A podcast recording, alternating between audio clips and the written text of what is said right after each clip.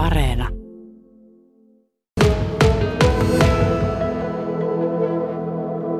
Jarkko Ahokas, mitä tapahtui huutokauppabisneksessä viime maaliskuussa? Totaalinen seinä eteen ja sitä, että miten käy, niin ei mitään näkymää ollut. No sitten ensimmäisten viikkojen järkytyksen jälkeen, että, että miten tästä selvitään oikeasti. Omakin talous pitää saada pyörimään niin, ja laina maksaa, kulut maksaa, niin tota, sitten ruvettiin kehittää etähuutokauppa-asioita. Oltiin onneksi mietitty sitä jo vuoden alussa ihan niin kuin konkreettisesti ja lähdettiin vaan kokeilemaan. Minkälaista rakentaa etähuutokauppa? No tietyllä lailla vähän erilaista äh, perinteisiin huutokauppoihin nähden. Va- vaatii tarkempaa tavaroiden ja kohteiden kuvaamista ja lajittelua ja tämän tyyppisiä asioita. Ja tietysti yhteyksien rakentamista, että ne sitten jollain lailla pelaisi.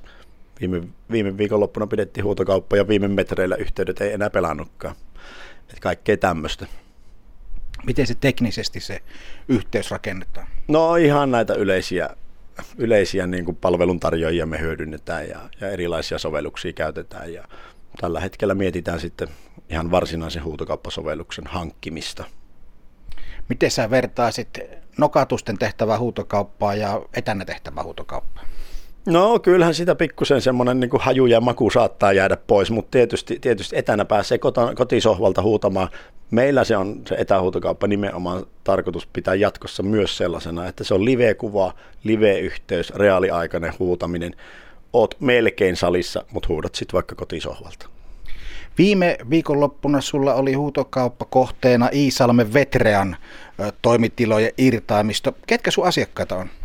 Asiakkaita on ihan, ihan tavallisesti kuka tahansa, Matti ja Maija Pulliaiset, mutta tota, sitten on tietysti totta kai kolmannes huutokauppa-yleisöstä on jälleen myyjiä, sitten on huutokauppa-asiakkaita, semmoisia, jotka niin jotenkin kiertää huutokauppoja, keräilijöitä, ihan sekalainen joukko. Mutta kyllä sieltä tiettyjä asiakasryhmiä aina sitten tunnistaa ja on sen verran pitkään itsekin ollut niin myyjänä kuin ostajana, niin paljon on tuttuja. Ottaisi kuolinpesät suhun yhteyttä? No joo, se on tavallinen, tavallinen reitti, mistä niin kuin se niin sanottu vanha tavara tulee meille. Että ei me varsinaisesti markkinoida kovin paljon, että ostetaan, mutta aina kun me pidetty huutokauppa, niin puhelin soi seuraavalla viikolla aika paljon. No kun kuolinpesä alkaa tarjota tavaroita eteenpäin, niin miten helppo heidän kanssaan löytää yhteinen juoni, koska heille niillä tavaroilla on henkinen, suuri henkinen arvo ja ne ei välttämättä sitä ole bisneksen kannalta. No joo, se on varmaan se yksi iso kysymys. Mm, sitten neuvotellaan. Mä sanon aika suoraan sit se, että et, ö, pyytäkää jotain hinta, hinta niin kuin noin, noin suuntaan, että mm, ne hintakäsitykset toki, ne, ne on, on se yksi kysymys, mikä, mikä niin kuin jakaa, jakaa tässä aika kovasti sitten sitä, että minkälaista tavaraa tulee, ketkä haluaa myydä. Me ei ikävä kyllä voida laskea sille tunnearvolle hintaa.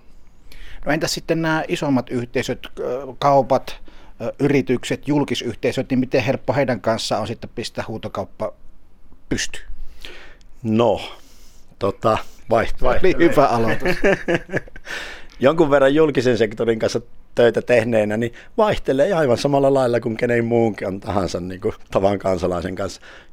Joidenkin kuntien kanssa tosi helppo ja joidenkin kuntien ja julkisyhteisöjen kanssa aika vääntämistä.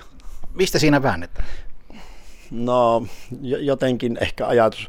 Ikävä kyllä olen joskus törmännyt semmoiseen, että aivan kun ne tavarat olisi vaikka jonkun työntekijän tai tälleen, kun, kun, kun tavarathan taitaa olla sen vaikkapa kunnan tai sen jonkun organisaation.